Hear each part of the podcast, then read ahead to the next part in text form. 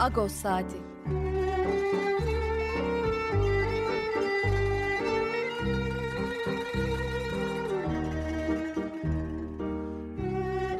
Haftalık Agos gazetesinin penceresinden Türkiye ve dünya gündemi. Agos'un mutfağından haberler, söyleşiler, olaylar.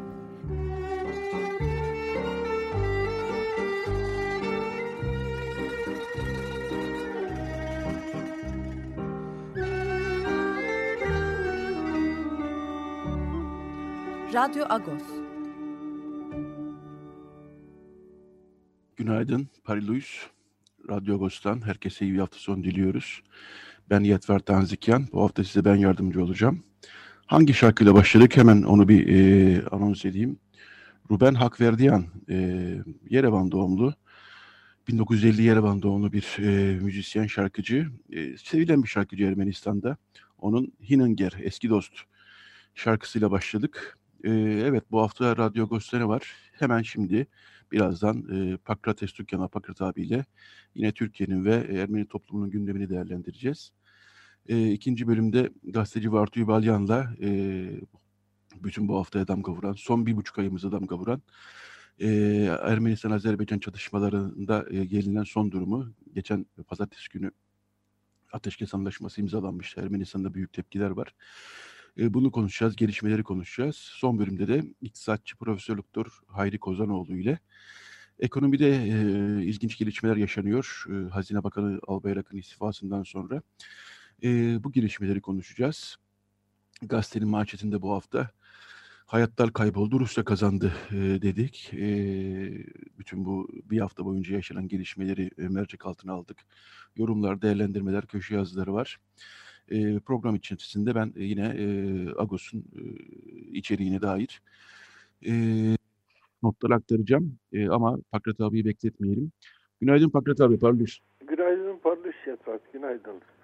E, yayına başlamadan e, iki not iletelim. E, Açık Radyo'nun 25. yıl dönümü e, 13 Kasım 1995'te kurulmuştu. E, hem kutlayalım hem de e, gazete içeriğinden bir not aktaralım. Bu hafta e, Vartan Üstükyan'ın Ömer Madra ile bir röportajı vardı. Ve Didem Gençlük'le. E, orada e, Ömer Madra röportajında e, güzel bir şey paylaşmış. E, Hrant Dink e, ilk yıllarda, ilk başlarda e, Açık Radyo'ya bağlandığı bir kayıt var. O kaydın deşifresini, konuşmanın e, dökümünü paylaşmış Ömer Madra. E, bu haftaki Agos'u e, alanlar o, o e, ilginç, hoş sohbeti de bulacaklardır. E, onu söyleyelim. İkincisi e, Ermenistan'daki e, Agosa'da katkıda bulunan Ali Nozinyan. E, Covid oldu. E, kendisine buradan geçmiş olsun diyoruz. Umarım e, umarız e, sağlığına bir an önce kavuşur. Bu notları paylaşalım. Ondan sonra sana dönelim Fakret abi. E, iki önemli gelişme var tabii. Gene bizim açımızdan. Birincisi tabii ki Azerbaycan-Ermenistan Savaşı'ndaki ateşkes anlaşması. Ama buradaki Türkiye'deki toplumu da e, ilgilendiren korona e, yasakları e, gelecek mi gelmeyecek mi derken 65 yaş üstüne yine 10-16 arasında sokağa çıkabilirsiniz. E, ondan sonra onun dışında sokağa çıkamazsınız dendi ve spotlar yine 65 yaş üstüne döndü ama benim düşüncem sanki koronayı evlere daha çok gençler getiriyor gibi. Evet istiyorsan hangisiyle evet. başlayalım? Hangisiyle evet, başlayalım sen karar ver. Öyle oluyor. Bu korona meselesi çok e, artık dedim ya yakın e, çevremizde dönüp dolaşıyor bu yakın çevremizden birisi de benim çocuklarım orada öğrenci olduğu zamandan itibaren çok yakın tanıdığım, çok severek tanıdığım e, okulun müstahdemi e, koronadan Hagup Ezikoğlu e, koronadan ötürü hayatını kaybetti. E, ağır geçiriyordu bu korona e, rahatsızlığını, Covid-19 e, virüsünü çok ağır e, geçiriyordu. Plasma aranıyordu, şuydu buydu. Sonra da ne yazık ki ölüm haberini aldık. E, bu, ay, e, bu hafta galiba gazetede de yazdık. Ekim ayı içerisinde zaten 11 kayıp vermiştik. E, bu iş e, artık gitgide yakın bir çevrede dolaşmaya başladı. Kaygı verici. 65 yaş meselesine gelince bunun anlamsızlığına dair çok konuşma var artık Hakikaten hı hı. E, bu makul bir e, kapanma şekli değil. Tabipler Birliği bütün memleketin kapanmasını öneriyor. Yani e, en az 14 gün tercihen üç hafta hatta daha da doğrusu bir ay herkes evinde kalsın diyor. E, hizmetler ulaştırılsın. Mutlaka çıkması gerekenler, hizmetleri tamamlamak anlamında çıkması gereken kamu görevlileri, şunlar bunlar çıksın. Onun dışında e, hayat kilitlensin çağrısı yapıyorlar ama e, bundan önce de gördük. E, belli bir yaş aralığını kilitlemenin çare olacağı zannediliyor. Pek bir çare olduğu yok. Bu iş herhalde en sonunda doyum noktasına gelecek ya da bu arada zaten aşı ulaşılabilir olacak. Ondan sonra belki artık maskesiz de gezebileceğiz. Bilmiyorum. Fakat öbür meseleye gelince Karabağ meselesi biz şimdi önceliği Türkiye'deki tabloya verdik.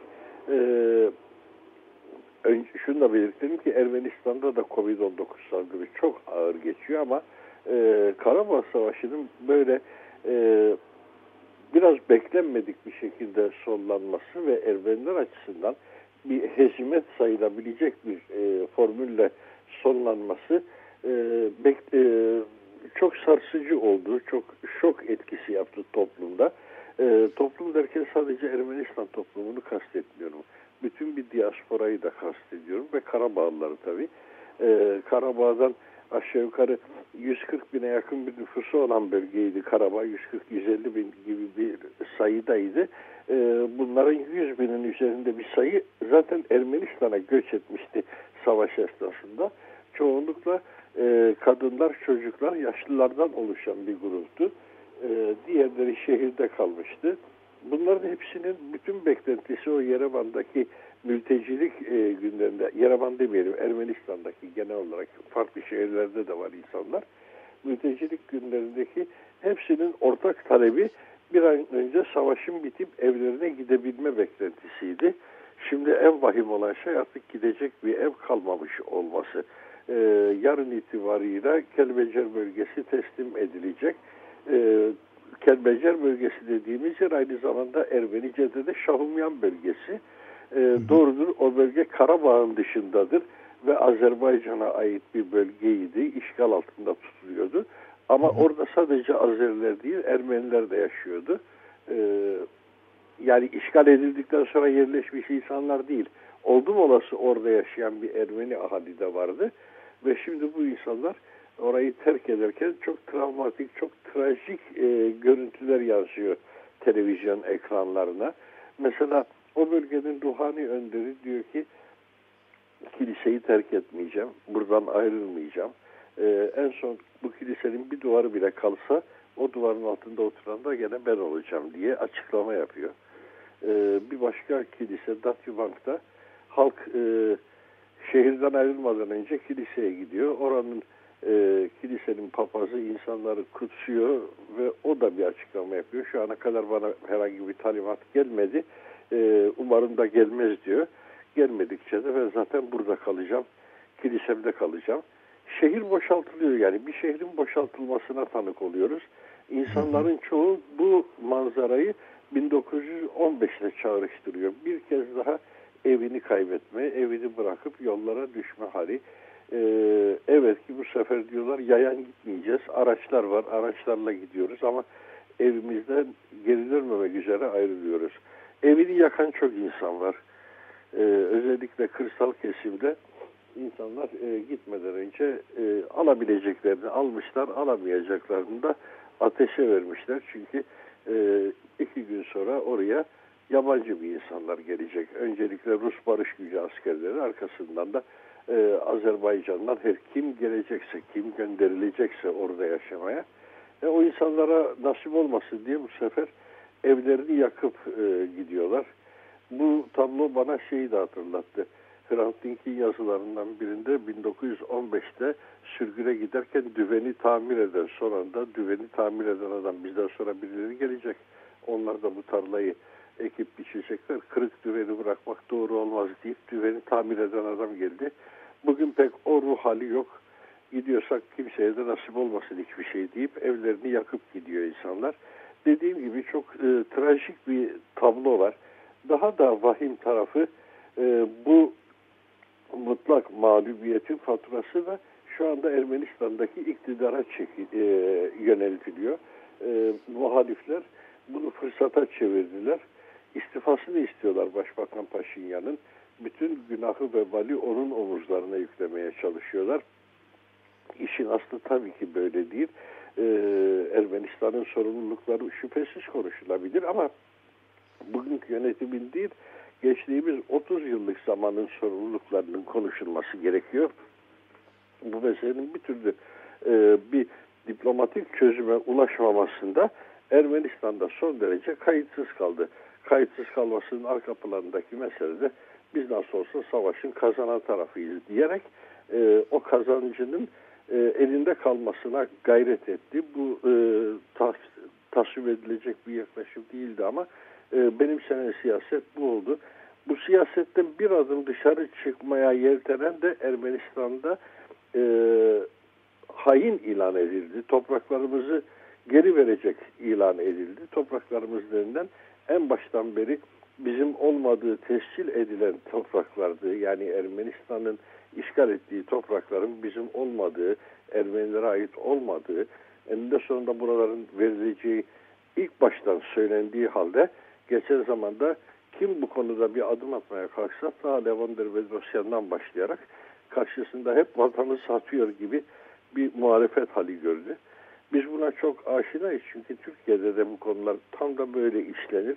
E, dara düşen hemen vatanı satmak suçlaması yöneltir rakibine politik bir argüman olarak.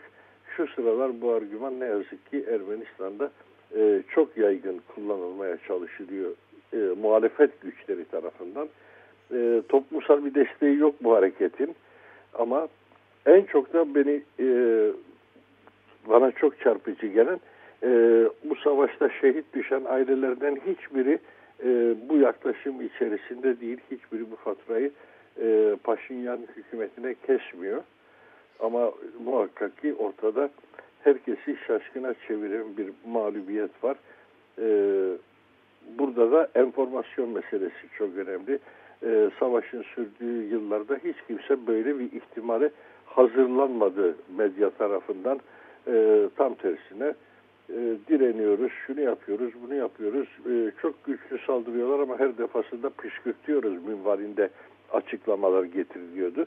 Belki bunlar tabii anlaşılabilir şeylerdir. Savaşta bu işler böyle yürür denilebilir ama sonuç olarak e, gördük ki tablo hiç de öyle yürümemiş. O süre zarfında e, verilen kayıplar da bunun bir kanıtı ve e, en sonunda da artık direnseydik çok fazla can kaybına yol açacaktık. Çok fazla genç çocuğun hayatına mal olacaktı bu iş diyerek e, bu anlaşmayı imzaladı Paşinyan hükümeti ve Karabağ Cumhurbaşkanı Aray Harutyunyan da aynı minvalde. Dolayısıyla e, şimdi bunun bedelini ödemek durumunda kalıyorlar. Evet. E, gerçekten e, ağır bir e, tablo var Ermenistan açısından. Çünkü e, açıklanan resmi rakamlarda bile 1300 aşkın askerin hayatını kaybettiği e, belirtildi. Azerbaycan tarafı savaşın başından bu tarafa hiçbir zaman resmi asker kaybını açıklamadı ama Putin, e, Rusya lideri Putin dün bir açıklama daha yaptı ve toplam 4000 e, civarında bir e, kayıptan bahsetti. 8 bin yaralıdan bahsetti. 10 binlerce kişinin mülteci durumuna düştüğünü söyledi. Buradan da anlıyoruz ki e, 1500 belki de 2000 civarında 2,5 milyonluk bir nüfus olduğunu düşünürsek Ermenistan'ın e, çok önemli bir kayıp bu. Gerçekten genç hayatların sönmesi. E, birincisi bu e, bütün Ermeni toplumu, dünyadaki bütün Ermenileri e, sarsan bir gelişme. İkincisi evet e, sen de söyledin biz de bu hafta gerek o Annes Kılıçdaroğlu gerek ben gerekse bu konudaki analiz e, yazanların çoğu e, Ermenistan'ın bu müzakere sürecini 30 yıllık müzakere sürecini kötü kullandığını bazı bölgeleri zaten geri vermesi gerektiğini ama bu vaziyette son durumda e, müzakere masasında vereceğinden çok daha fazla bir toprak e, bölgeye geri vermek durumunda kaldığını dikkat çekiyorlar. Aslında belki de Ermenistan'da bir hezimet duygusu yaratan da bu. İkinci hizmet duygusu yaratan da benim gördüğüm kadarıyla ki bunların hepsini birazdan e, gazeteci Vartu Balden'le konuşacağız. İkinci hizmet duygusu yaratan da tabii Türkiye'nin bu derece e, savaşa dahil olması, işte e, Suriye'den Azerbaycan'a cihatçılar, savaşçılar göndermesi ve Ermenistan aslında Azerbaycan ve Türkiye yani iki büyük iki ülkeyle birden savaşıyor olması e, bu da e, Ermenistan toplumunun büyük kısmında bir tür yine varoluş kaygısı, yüz yıl sonra bir kez daha var olma kaygısı yaşadığını hissettirdi, düşündürdü. Bunları görüyoruz, okuyoruz. E, ve tabii Ermenistan çok da yalnız kaldı bu e, süreçte. E, bir üçüncüsü de e, senin de bahsettiğin gibi e, yani Şuşi düşmüşken bile, Şuşa veyahut da diyelim, düşmüş, düştükten iki gün sonra bile e, Ermenistanlı yetkililer hayır düşmedi, biz onları Azerbaycan askerlerini püskürttük dediler. Savaş boyunca e, işte biz e, Azerbaycan e, ordu, ordularını, askerlerini imha ediyoruz, büyük kayıp verip geri çekiliyorlar dediler ve e, toplum bir anlamda e, ayrı bir şok daha yaşadı böyle bir anlaşmayla. Bunların hepsinin toplamı e, bir hizmet yaratmış gözüküyor. Bir taraftan da şu da bir gerçek ki 30 yıldır e, ilk savaşın e, sonuçlarından e, sonuçlarına bağlı olarak topraklarında evlerini kaybetmiş e, Ermeniler ve Azeriler e, ve az değil. E, şimdi bu anlaşma e, Azerilerin evlerine dönmesine imkan veriyor. Ermenilerin de evlerine dönmesine imkan veriyor mu vermiyor mu? Çok bilinmiyor. Dolayısıyla bir karmaşa var. Dün Paşinyan e, günler sonra canlı yayına çıktı. Yani Facebook'tan yayın yapıyordu ama Ermenistan Devlet Televizyonu'na çıktı ve bu bir e, ateşkes anlaşması, siyasi bir anlaşma değil e, dedi. E, gösteriler sürüyor bir taraftan ama ilk günkü e, şey yok, şiddet ve e, tansiyon yok. Biraz daha sakinleşmiş durumda ortalık.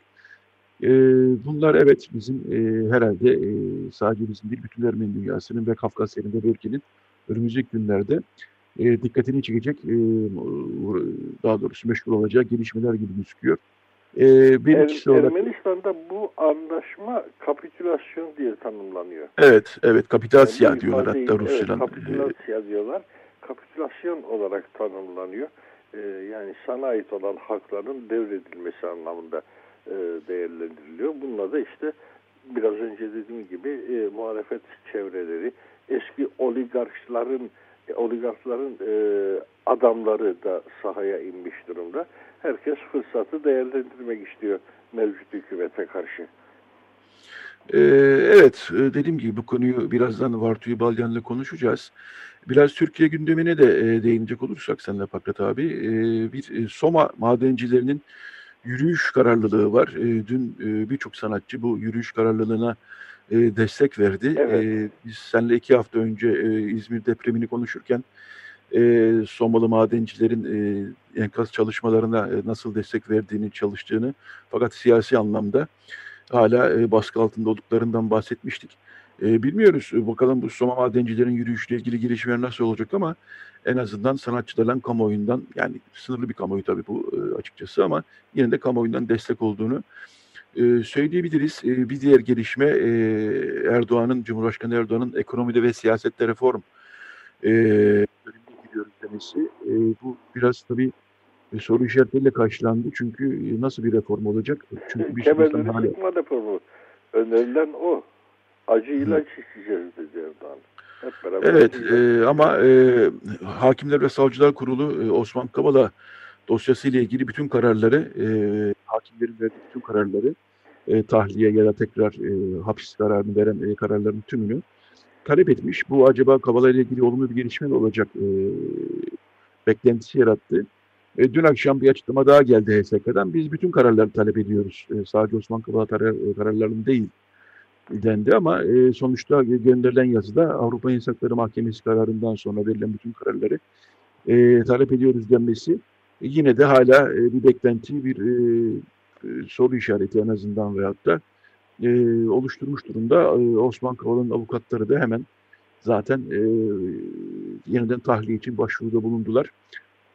E, Türkiye'nin gündemi... Şöyle de bir şey var o konuda. E, sevgili Garopaylan güzel bir e, tweet paylaşmıştı. E, Adalet Bakanlığı'nın o konuşmasını e, fotoğrafını vermişti. Oradaki sözlerini de not etmiş. Sonra altına keşke bu adam e, Adalet Bakanımız olsaydı. Evet, Adalet Bakanı ne söylediğini hatırlatalım. Adalet Bakanı da tutukluluk e, yaygın bir uygulama olamaz. E, tutukluluk e, istisnai bir uygulamadır. İnsanların tutuksuz yargılanmasından yanayız diye bir açıklama yaptı. Bu tabii gerçekten büyük bir şaşkınlık yarattı. Sanki e, bir e, baro yetkilisi veyahut da bir e, savunma avukatıymış gibi yapılan bu açıklamalar. Bunu söyleyin Adalet Bakanı. bilemiyoruz gerçekten yani insan hakları açısından, hukuk açısından bir bazı gerçek söylendiği gibi reformlar olacak mı? Bunların e, Biden'ın seçilmesiyle bağlantılı mı? E, nasıl? Valla bu reformların e, bu hükümet tarafından, bu Adalet Bakanı'nın talimatıyla olması gerçekçi bir şey değil.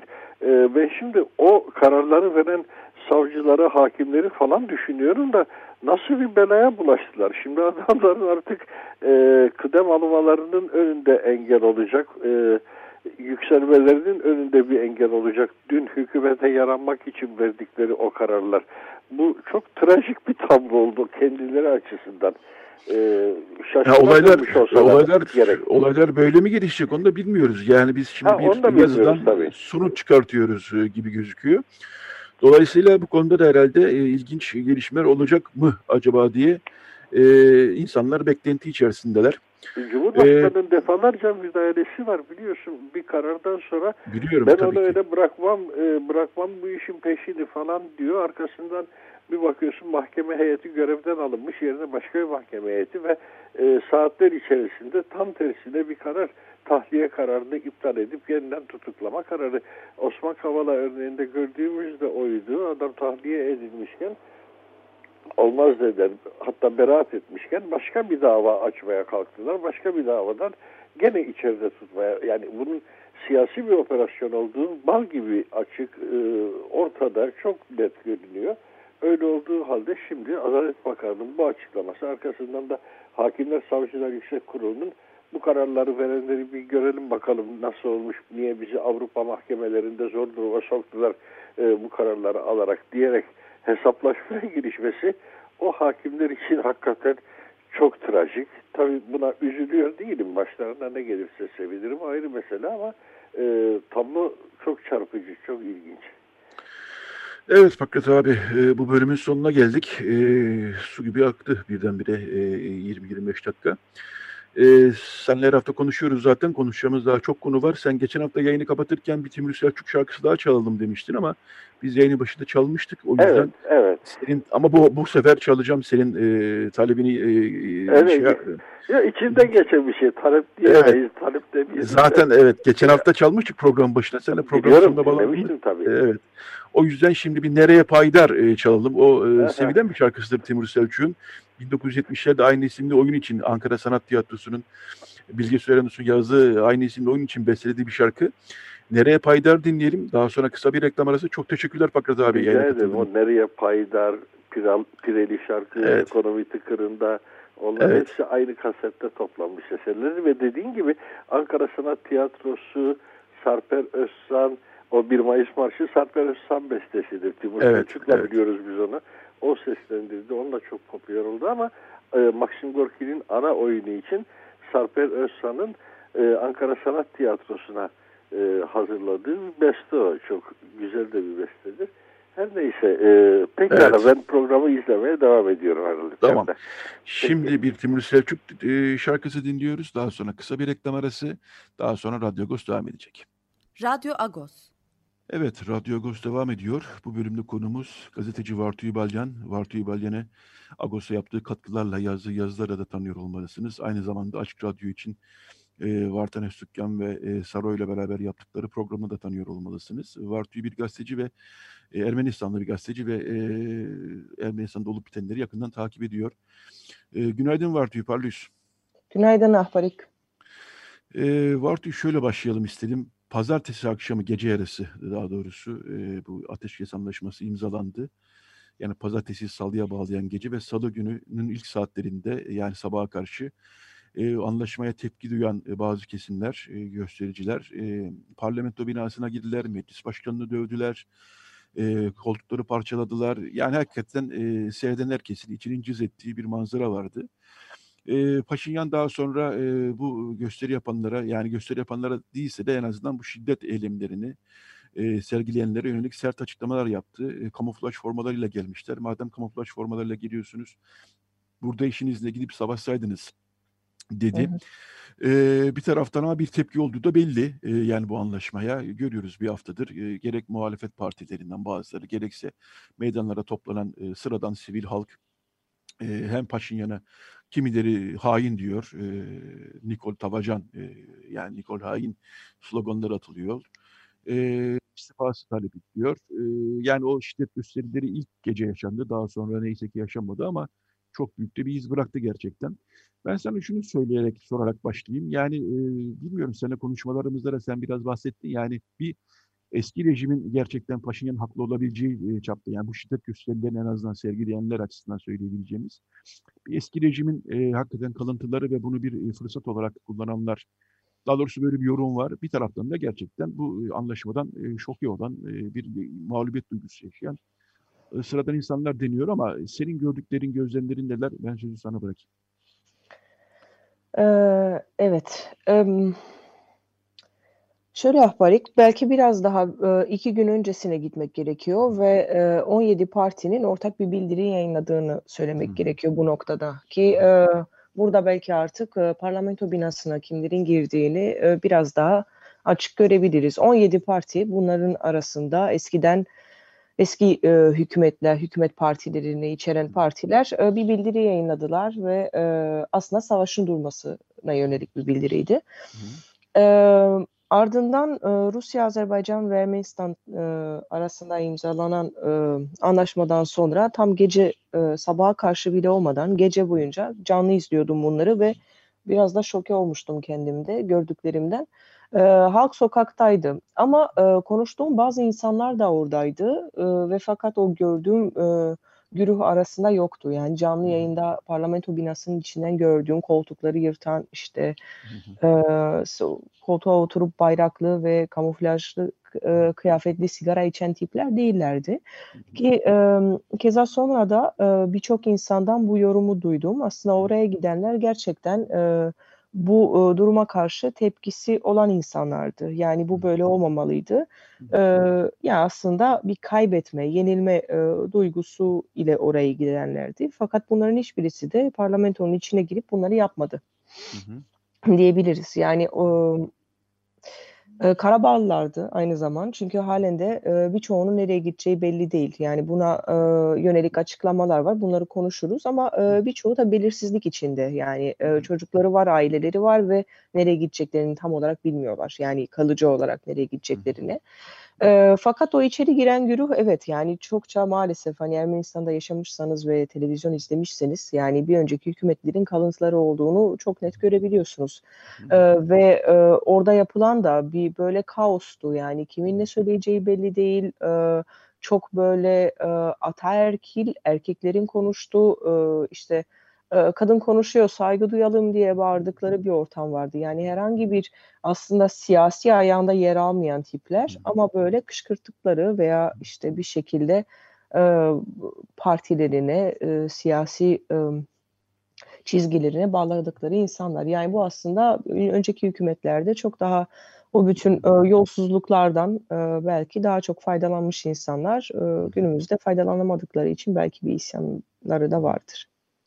Evet, eee, savaş boyunca, eee, savaşın sonlarına doğru bilhassa sürekli şu haberleri okuyorduk. Eee, yani Ermenistan'a sığınan, yani savaştan nedeniyle eee, evlerini terk edip, yaşadıkları yerleri terk edip Ermenistan'a, Yerevan'a sığınan insanlar işte top merkezler oluşturuyor, şurada kalacaklar, burada kalacaklar filan derken şu ortaya çıkıyordu ki çok sayıda Karabağ'da yaşayan eee, Ermeni savaş yani son savaştan bahsediyorum. Bu son savaş hı. nedeniyle e, evlerini terk etmek zorunda kaldılar ve e, Yerevan'da hakikaten evsiz barksız şu an e, ne yapacaklarını bilmez bir halde e, duruyorlar. Şimdi bunların e, anlaşmaya baktığımız zaman tabii çok kapsamlı bir anlaşma gibi gözüküyor bir taraftan. Çünkü çok fazla karar var. Yani teslim edilecek topraklar, e, koridorlar e, ve e, işte Azerbaycanlıların verimlerinin geri dönmesi gibi e, yani çok hepsi başı başına bir konu. E, fakat sen e, nasıl görüyorsun bu e, yani epeyce bir Karabağlı e, dışarıda kalmış oldu. E, evlerinden terk etmiş olmak zorunda kalmış oldu ve anlaşma uyarınca da geri verilecek topraklarda da yaşayanlar da az evvel Pakrat abi de bahsetti.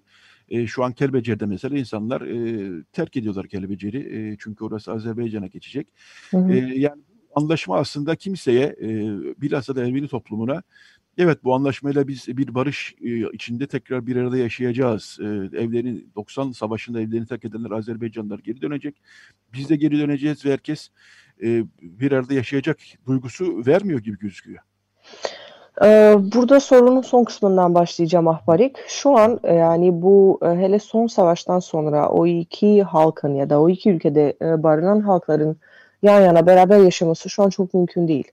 Ee, bana çok mümkün gözükmüyor. Ee, bir kere e, Aliyev hükümetinin altında yaşamaları çok e, zor olabilir. Bunu e, hepimiz e, anlıyoruz. Yani eğer o taraflardan e, o taraflara geçmekten bahsediyorsak. Hı hı. Üstelik de şu an e, bu nefret yani iki tarafta oluşan nefret hı hı. E, o halkların yan yana yaşamasına büyük bir engeldir. Yani ilk önce bunun aşılması gerekiyor.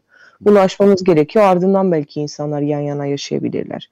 Ee, şu an e, o anlaşma e, şu an çok kapsamlı gelse de açıklamanın yani Nikol Paşinyan bunu e, bir yazı ile ilk duyurdu. Ardından e, halkın sokağa dökülmesiyle gece yarısı e, canlı yayınlar yapmaya başladı. Facebook üzerinden seviyor yapmayı biliyorsunuz. Evet. E, ve e, ee, ilk başta e, herkesin artık bildiği anlaşma diye açıklama yapmıştı fakat fakat anlaşma metni hiçbir yerde yoktu ve o anlaşma metni yani şu şu hale gelene kadar bile değişti.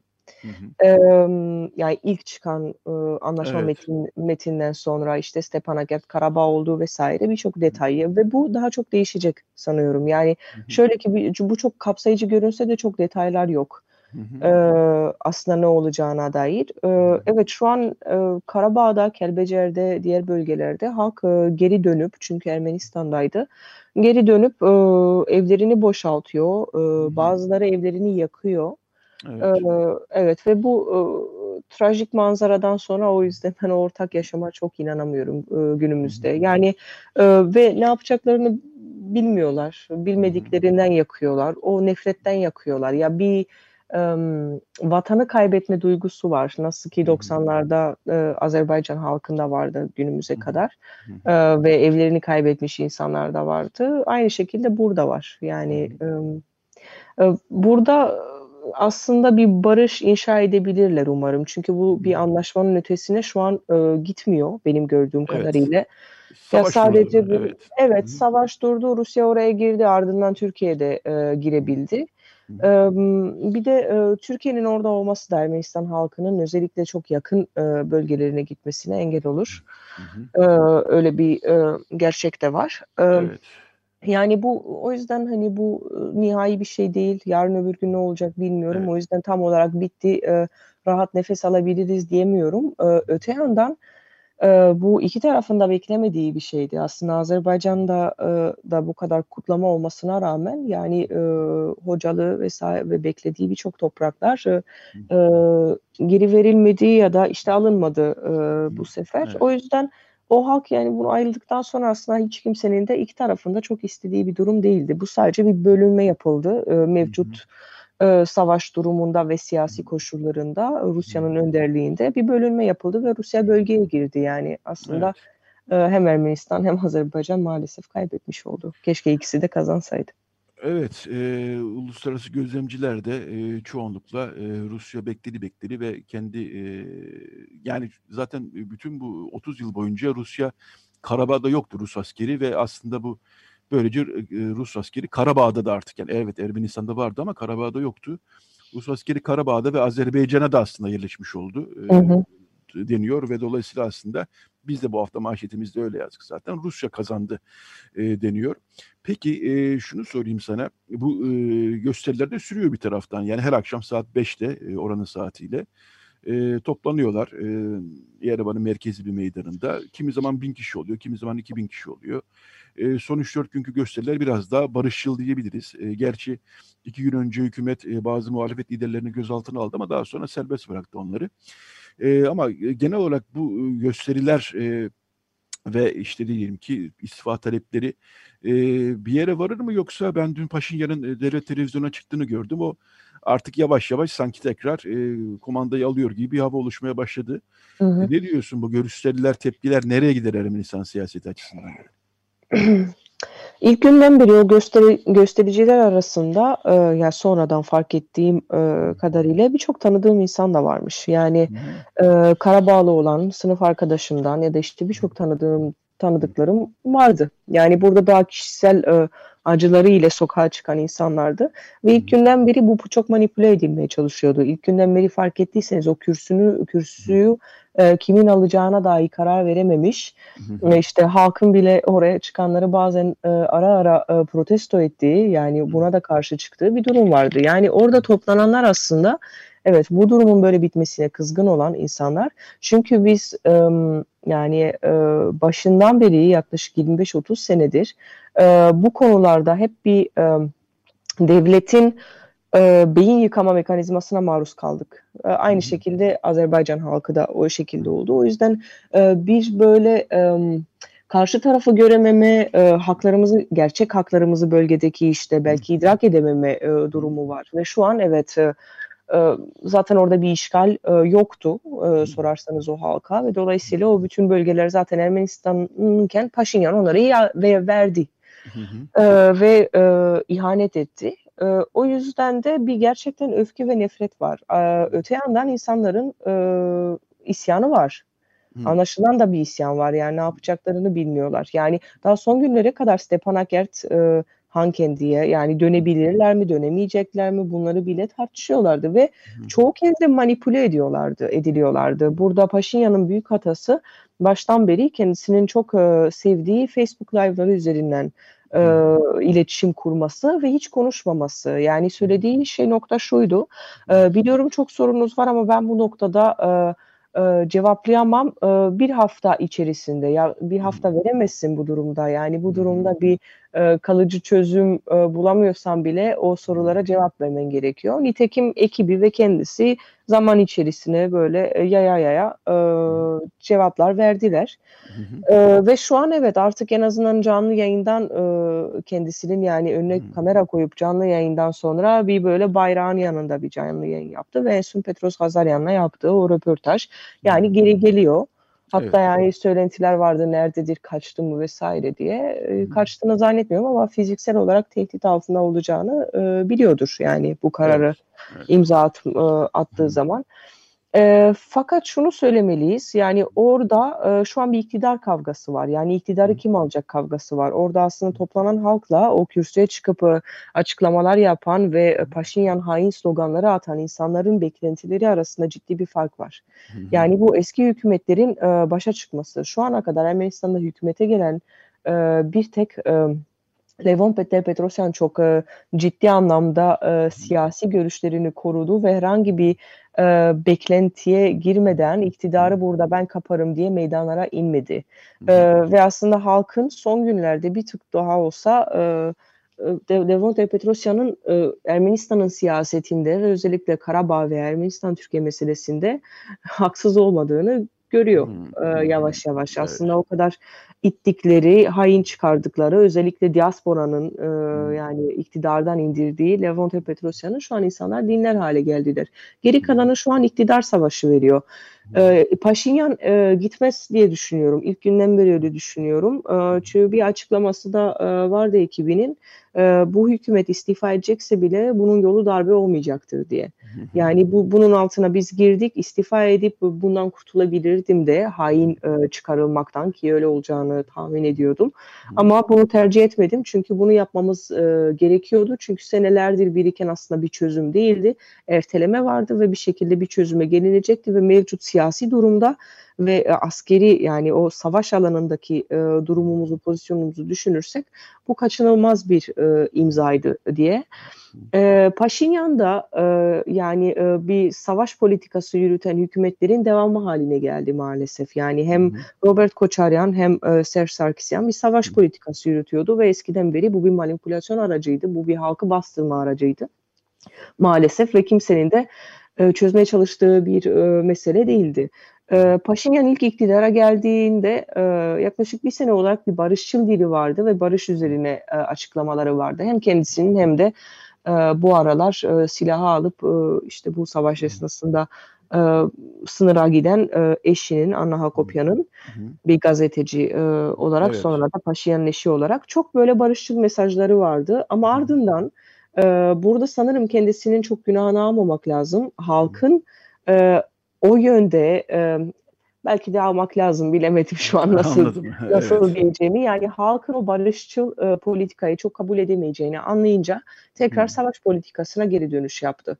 Ee, ve e, savaş politikasını devam eden e, bir hükümet olarak belki e, şu an olmasın zaten. Şu an o kaostan kurtulmamız gerekiyor bir an önce.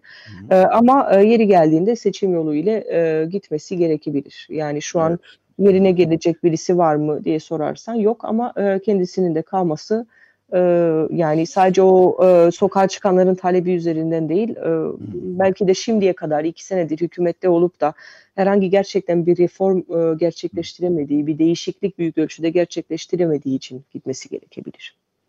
Evet bir erken seçim ihtiyacı sanki var gibi bir taraftan da evet belki bu eski rejimin unsurlarının e, aktivasyonuyla, e, eylemleriyle istifa etmek yerine e, seçim e, en azından karar alması e, makul olabilir. E, fakat sen söyleyince benim de aklıma geldi zaten.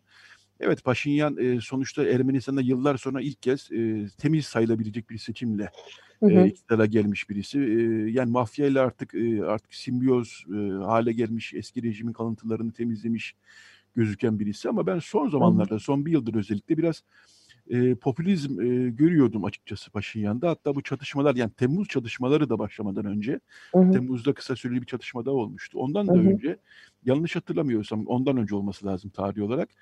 E, Karabağ Ermenistan'dır nokta yani bu kadar hı hı. anlamında bir açıklaması olmuştu. Evet. Bu açıklamasının da Azerbaycan tarafını kızdırdığını e, daha sonra gördüm, fark ettim. Hı hı. Yani bu tip açıklamalarla da biraz e, popülizme e, kaydığını ben e, kendimce e, seziyordum. Bilmiyorum sen e, nasıl gördün Paşinyan'ın? Sadece savaş performansını değil de diyelim son bir yıl performansı. Ya Paşinyan'ın popülizmi aslında iktidara geldiği ilk günden beri var. Yani e, ve e, ondan çok beslendi. E, ama bu konuda ilk birinci senede dediğim gibi daha barışçıl bir e, politika yürütürken evet. sonra savaş politikasına dönmek zorunda kaldı biraz belki. Yani çünkü Hı o elektorat kendisine oy veren e, insanları kaybetme korkusuyla oraya gitmiş de olabilir. Yani o politikayı tercih evet. etmiş de olabilir. Fakat genel politika yani yürüttüğü genel politikaya baktığımız zaman da evet popülizmin çok ağır olduğu e, ve e, özellikle dış politikada e, çok e, tökezlediği bir yerde. Yani hmm ee, senelerdir e, ikisi de Karabağlı olmasına rağmen ve bunun çok fazla oy getireceğini düşünmesine rağmen iki cumhurbaşkanı hiç kimse hiçbirisi yani Serj Sarkisyan ve Robert Koçaryan kalkıp Karabağ Ermenistan'dır demedi. Uluslararası e, yani hukukta veya uluslararası herhangi bir ilişki kurmaya çalıştığında yani komşun olduğu Türkiye ile bir ilişki ki devamlı yani Türkiye ile ilişkilerimizi düzeltmeliyiz diye açıklamalar geliyordu özellikle ilk senede. Sonra e, söylemin bu kadar değişince e, elbette karşı taraf hem kızdıracak hem de dış politikanda e, senin için büyük bir engel olacak. Yasal olarak çünkü daha tanınmamış yani tanıma sı mümkün olmayan bir şey. Yani Karabağ'ın özgürlüğünü Ermenistan tanımadı sonuçta ve e, tanıyamıyor ve dolayısıyla hele ya bu bu savaş e, esnasında bile sadece Temmuz öncesi değil ya bu savaş esnasında bile yani e, Karabağ bayrağı ve Ermenistan bayrağı parlamento binasına işte Cumhurbaşkanlık binasına böyle bir yansıtılıyordu vesaire. Bunlar e, yapılmaması gereken şeylerdi, atılmaması gereken adımlardı. Bunu maalesef eleştirenler çok az sayıda insandı. Hı hı. E, ama e, evet bir yandan da milliyetçiliği ve militarizmi körüklemek gerekiyordu ve e, bunlar iyi araçlardı. Yani e, o mantığa e, göre evet. Evet ya özellikle dış politikasına ve e, evet bu e, buna değindiğin için söyleyeyim oligarkik e, yani kesinlikle adil bir seçimle iktidara gelen e, Cumhurbaşkanı, e, Başbakanı e, Paşinyan. E, ilk kez belki yani kendim bildiğim bileli ilk kez bir adil e, seçime e, hmm, tanık oluyorduk. Ve evet ciddi bir şekilde desteği olan, e, meşrutiyeti olan bir e, hükümet. E, ve fakat e, oligarkik altyapıyı temizleme konusunda da çok hatalar yaptılar ve yapamadılar. Ee, insan hakları konusunda da birçok konuda çok orta yolcu davrandı Paşinyan. Yani o e, iktidara geldikten sonra halkı önceki çizgiyi de bildiğim için halkın e, oyunu kaybetmemek için çok şey değişti. Evet. Ve e, keşke ilk iktidara geldiği zamanki gibi olsaydı. Ondan önceki siyasi evet. çizgisine devam etseydi ama bunu görmedik. O yüzden birçok muhalif insan, muhalif derken bu arada şu an sokaklara dökülen o e, kitleleri kastetmiyorum. Tamam şu an protesto eden bir kitleyi kastedebiliriz ama Ee, yani orada o 17 partiden bahsetmiyorum. Onları muhalif olarak görmüyorum. Onlar iktidar savaşı veren e, bilmiyorum o oligarkik evet altyapının e, kalıntıları. E, ama e, gerçek hak, yani hak mücadelesi açısından muhalefeti söylüyorsun. Evet evet e, ve e, aynı zamanda daha bu savaş bile yokken Paşinyan'ın hükümetine karşı artık muhalefet yapan insanlardan bahsediyorum aslında. E, onların hepsini eleştirdiği noktaydı. Yani Paşinyan'ın evet. e, herhangi bir gerçekten reformu gerçekleştirememiş olması ve bir planının, bir programının, bir siyasi planının e, o olmuyor olması artık eleştiri konusu olmuştu e, bu eleştiriler artık vardı ve şu an artık daha da yükselecek. Ama evet. e, istifa etmemesini ve e, hani bu e, olanlara çok e, baş eğmemesini umuyorum ben de şu an. Evet. Sonrasında evet artık seçimle bakılır. Peki son bir soru soracağım. Kısa bir vaktimiz kaldı. Programın başında bahsetmiştik yani Ermenilerle Azerilerin o böyle coğrafyada artık tekrar bir arada yaşaması. Şu son günlere baktığımız zaman daha da zorlaşmış gözüküyor dedik ama Ermenistan'da bu bahsettiğimiz mantıkta siyaset yapanların sesi çıkıyor mu? Az cılız da olsa var mı böyle gruplar? En son onu sorayım sana. Ee, yani gerçekçi bunları söyleyecek insanlar veya hani cılız da olsa çıkan sesler var. Hı. Ama bunun gerçekçi olmadığını sanırım o sesler bile fark ediyorlar. Yani bu yakın zamanda mümkün değil. Yani bu hiç mümkün değil diye Anladım. bir şey söyleyemeyiz. Yani doğru bir politika yürütülürse halka karşı o yani 25 senedir 20 senedir olmayan bir e, dürüstlük kazanabilirse ve güven kazanabilirse şu an Paşinyan veya her kim gelir, gelirse Paşinyan'dan sonra e, bu mümkün. Yani aslında durumu gerçekten e, halka izah edecek ve e, bunun sonuçlarını anlatacak e, birisi olunca bence bu durum değişebilir. Yani halkın biraz e, bir terapiye ihtiyacı var iki tarafında. Yani bir evet. e, psikolojik olarak buna hazır olmaları gerekiyor. Çünkü yani e, hepsinin yaraları e, taze yani 90'lar da e, çok uzak bir zaman değil. E, günümüzde Doğru. çok uzak bir zaman değil. E, yani siyasi olarak ya bir parti siyasi gücü olarak bunları e, çok e, dile getiren e, birileri yok. Yani yok. E, ancak sanırım Dev Petrosyan e, biraz e, bunun farkında ve e, e, şeyin farkındalar artık o gerçek yani bahsettiğim muhalifler. Yani Paşinyan'ın hükümetin hatalarından dolayı muhalif olan insanlar. Ya Ermenistan 30 senedir 25 e, senedir 30 senedir diyelim e, bir devlet olma yolunda ya devleti Karabağ üzerine inşa etti. Fakat bu ölüm ve kalım meselesi değildi. Hep öyle gösterilse de ve çözülebilirdi. E, fakat o, o kadar o şekilde inşa edildi ki o, o devlet yapısı artık halkı e, bunun böyle olmadığına ikna etmek çok zor hale geldi evet. ve umarım artık Ermenistan hani gerçekten işte komşuları ile ilişkilerini şey yapacak ve kendisine karşı kullanılmayacak bir şekilde Karabağ meselesini çözebilecek ve e, bir şekilde sabit bir şekilde devlet altyapısını oturtur ve o şekilde inşa eder. Evet, çok teşekkürler. Gazeteci Vartuy Balyan e, konuğumuzdu. Ermenistan siyasetini, Ermenistanlı zaten kendisi, Ermenistan siyasetini yakından takip ediyor. Çok teşekkürler Vartuy. Senle herhalde bu süreçte daha sonra da e, zaman zaman e, bağlantı kuracağız gibi gözüküyor. Ben teşekkür etmek istiyorum. Bir de Açık Radyo'da 21. 25. yılı için kutlamak istiyorum. İyi ki var Açık Radyo. Evet. İyi ki sizler de varsınız. Teşekkür ederim. İyi ki sen de varsın Vartuy. Evet biz de buradan Açık Radyo'yu bir kez daha Sık sık kutlayacağız zaten ama yeri gelmişken biz de kutlayalım. 25. yılı kutlu olsun. Evet çok teşekkürler Vartuy Balyan'a. Şimdi bir şarkı e, çalalım. E, program başında çalmıştık. Ben Hak Verdiyen'den seviyoruz Ruben Hak Verdiyen'i. E, Noris Patsmemulu Sapatsı yani Şafak tekrar söküyor şarkısını dinleyelim. Daha sonra Radyo Agos devam edecek. Radyo Agos. Evet, Radyo Agos devam ediyor. Radyo Agos'un bu bölümünde e, Profesör Doktor Hayri Kozanoğlu hattımızda. E, Hayri Kozanoğlu e, yetkin bir akademisyen, ekonomi konusunda yetkin bir akademisyen olmanın yanı sıra e, siyasette de bulunmuş bir zamanlar e, ÖDP Genel Başkanlığı'nı yapmış. Ekonomiye e, sol mercekten bakmayı becerebilen e, insanlardan bir tanesi.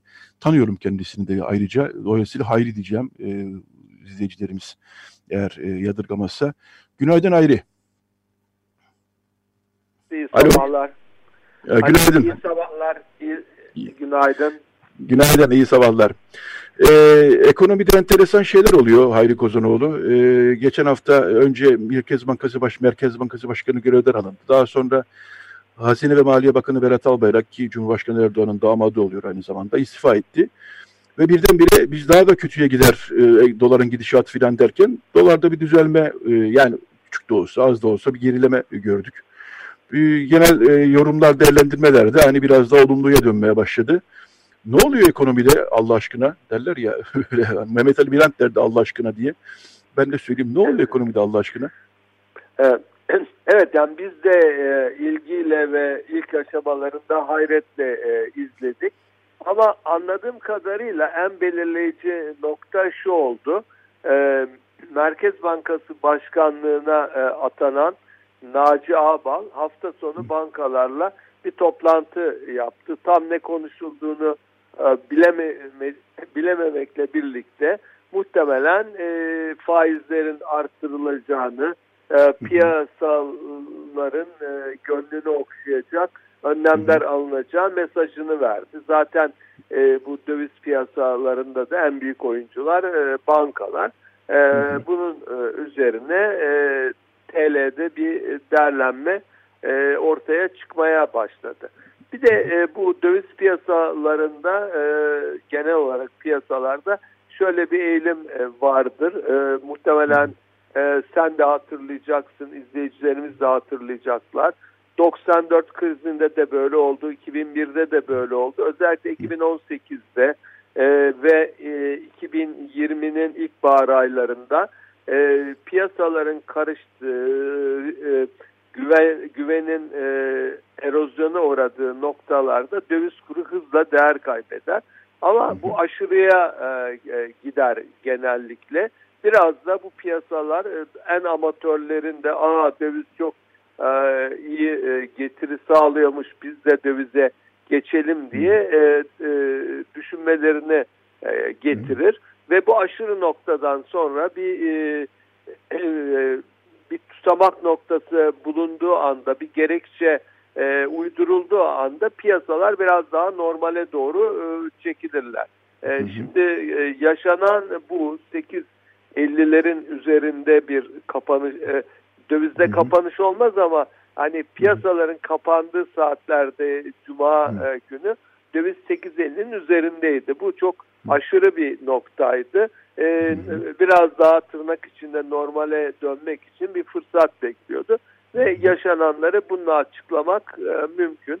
Daha sonra Cumhurbaşkanı Erdoğan'ın e, açıklamaları, acı iç, e, ilacı içeceğiz şeklindeki mesajları aslında piyasalara, piyasalar derken e, daha doğrusu finans e, kapitale, küresel sermayeye e, sizin e, taleplerinizi yerinize, yerine getireceğiz anlamı taşıyan konuşmalar yaptı ardı ardına.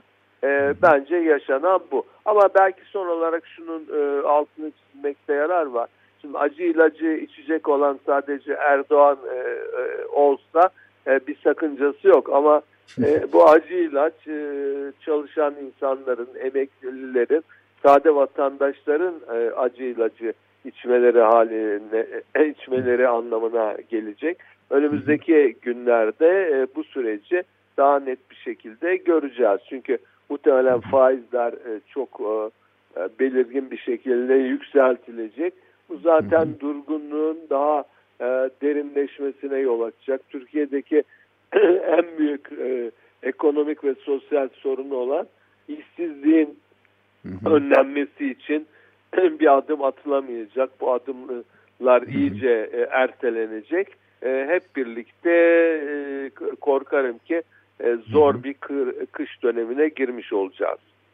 E, peki seni bulmuşken şunu da sorayım. E, yani yabancı e, finans çevrelerinin raporlarına bakıyorum.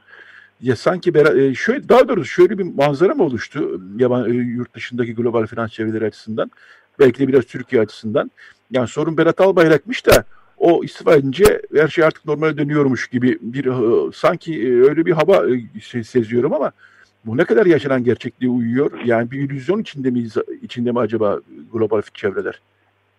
Şimdi burada tabii Berat Albayrak şöyle bir figür tamamen gerçeklerden e, kopuk sürekli sürekli işleri niye gitti bütün dünyanın Türkiye'yi e, kıskandığı ama hepsinin yenilgiye uğrayacağı benzeri e, tamamen uçuk bir söylem içerisindeydi. Tabii böyle bir figürün çekilip de biraz daha tırnak içinde gerçekçi mesajlar verenlerin gelmesinin bir etkisi olmuştur. Ama bence daha önemli nokta şu, Türkiye sonunda orta büyüklükte bir ülke. E, Avrupa Birliği başta olmak üzere çok girift ekonomik ilişkileri var. Şimdi e, uçuruma doğru sürüklenmesi yani bir sonraki aşamada e, borçlarını ödeyemez hale gelmesi e, zaten e, Covid-19 salgın nedeniyle çok tedirgin olan e, küresel ekonomiyi de çok olumsuz etkileyebilecekti. E, buna izin verilmek e, istenmiyordu. E, biraz daha ayakları suya ermiş bir e, yönetim e, Türkiye'ye yeni bir kredi açılmasını getirdi diye düşünüyorum. Bunun en en belirgin kanıtlarından biri e, uluslararası finans kurumunun direktörü Robin e, Brooks Financial Times'taki yani dünyanın en çok e, izlenen ekonomi gazetesidir. E, e, Türkiye ilişkin bir yazı yazdı. E, sözü geçen kurumun özelliği şu, Türkiye'deki bankalar birliği benzeri uluslararası çapta küresel bankaların üst kuruluşudur. E, o şunu dedi işte Türkiye'de yanlış politikalar düzeltilirse e, Türkiye'nin ciddi bir potansiyeli e, var. Çünkü bu e, Covid-19 sürecinde e, yerel parası çok değer kaybeden e, ülkeler arasında işte Türkiye, Brezilya, Güney Afrika benzerleri var. Ama diğerleri ham madde üreticisi, petrol üreticisi. Bunların fiyatlarının düşmesi nedeniyle etkilendiler.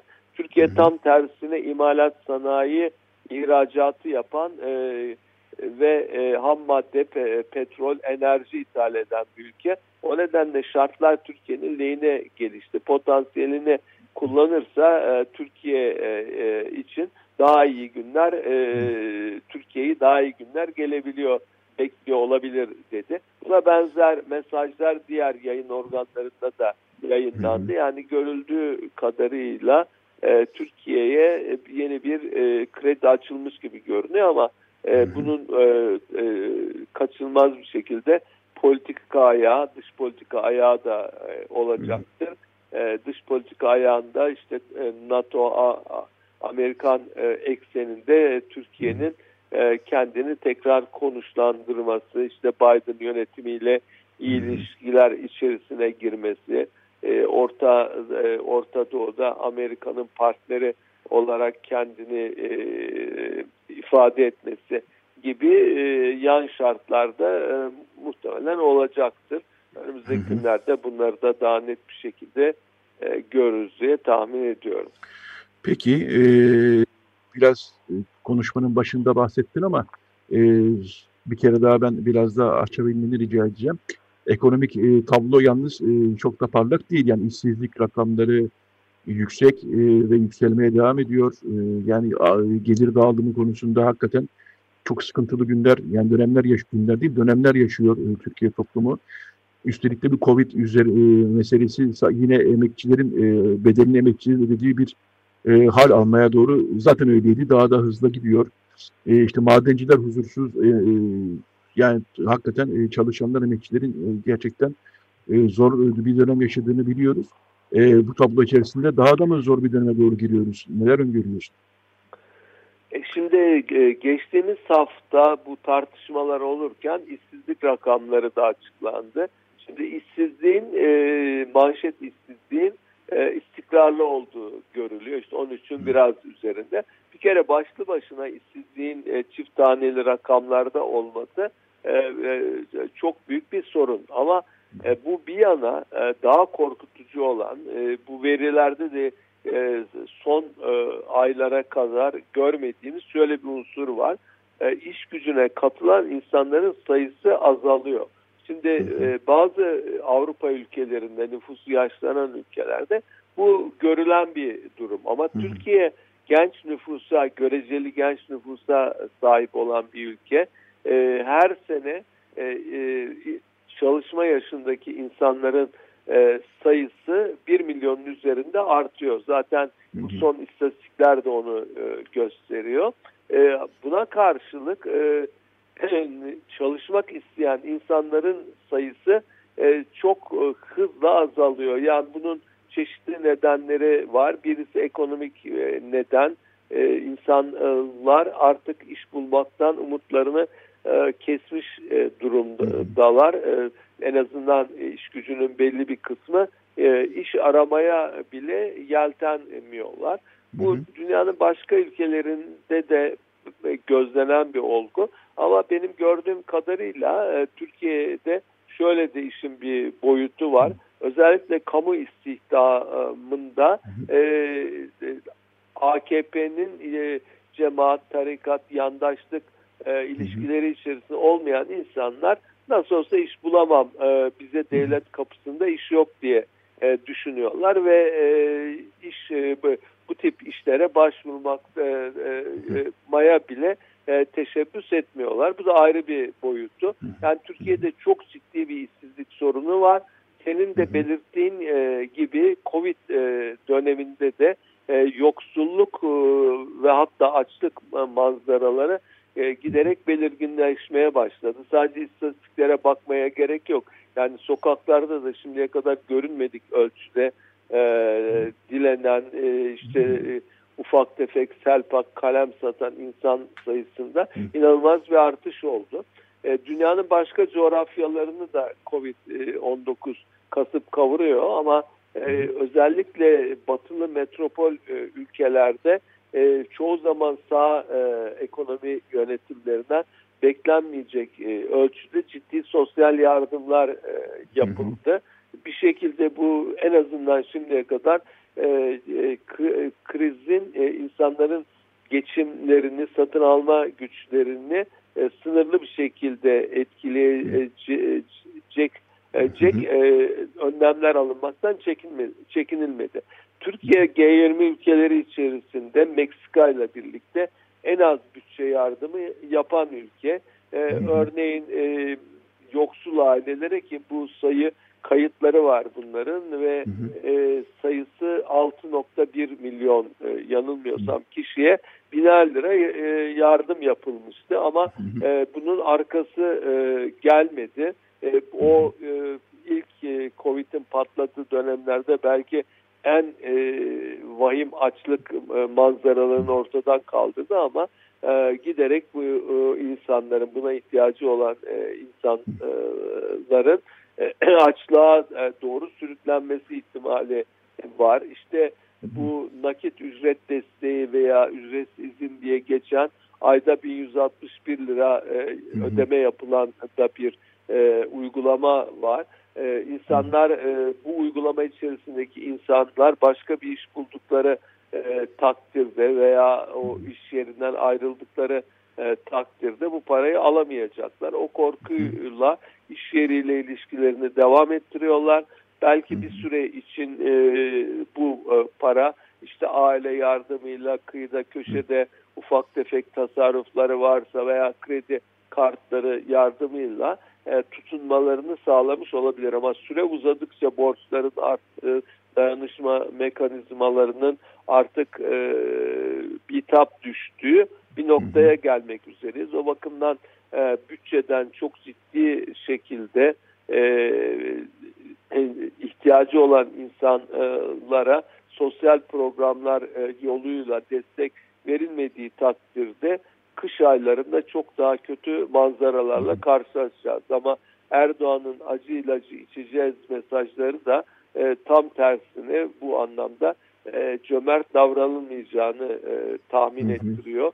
Yani piyasalar e, şimdi olumlu bir piyasa izlenimi uyandı. Bakın piyasaların nabzına göre şerbet verince dolar ne güzel düşüyor, döviz ne güzel düşüyor diye. Ama aynı piyasalar o söylediğim yardımların arttırılmasından, bütçe kanallarıyla yoksulluk görüntülerinin e, en azından törpülenmesinden hiç hoşnut olmazlar.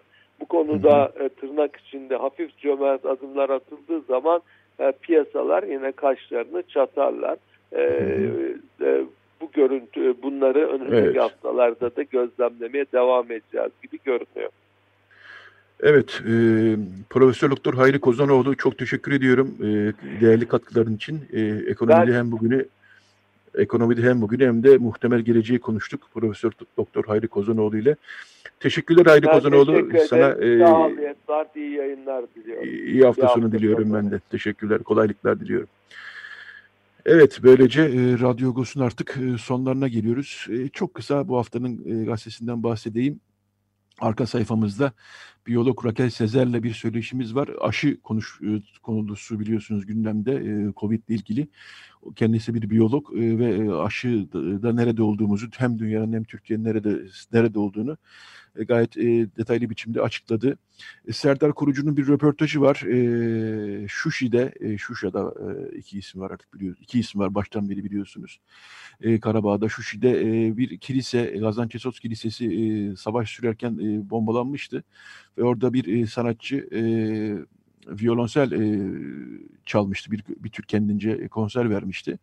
E, onunla bir röportajı var Serdar Korucu'nun. ilginç e, sözleri var e, onun da. E, Viken Çeteryan her zamanki gibi e, Karabağ konusunu derinlemesine işledi. Edwin Minasyan Amerikan seçimleri sonrası oluşan tabloyu e, Los Angeles'taki e, dostumuz Edwin Minasyan e, yorumladı, yazdı. E, dolayısıyla yine e, dolu dolu bir Agos e, var diyoruz. E, son verileri de bu hafta Agos'a paylaştık. Kasım ayının ilk 11'inde ne yazık ki Covid'e e, Ermeni toplumu 11 e, kurban vermiş oldu diyelim. Evet Radyo Agos'tan bu haftalık bu kadar. E, Recide Robel'in Tayyar bize yardımcı oldu. Son bir şarkı için sanıyorum vaktimiz var. E, 2016, 7 Kasım 2016 Leonard Cohen'i kaybettiğimiz tarih. Onu da böylece almış olalım ve First We Take Manhattan'da veda edelim. E, haftaya yeni bir Radyo Agos'ta buluşmak üzere diyorum. Herkese iyi bir hafta sonu diliyorum.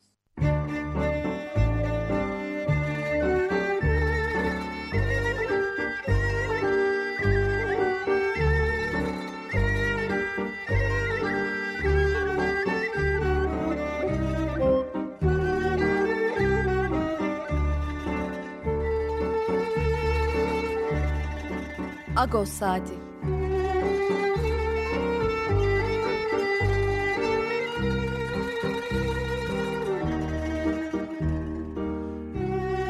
Haftalık Agos gazetesinin penceresinden Türkiye ve dünya gündemi. Agos'un mutfağından haberler, söyleşiler, olaylar.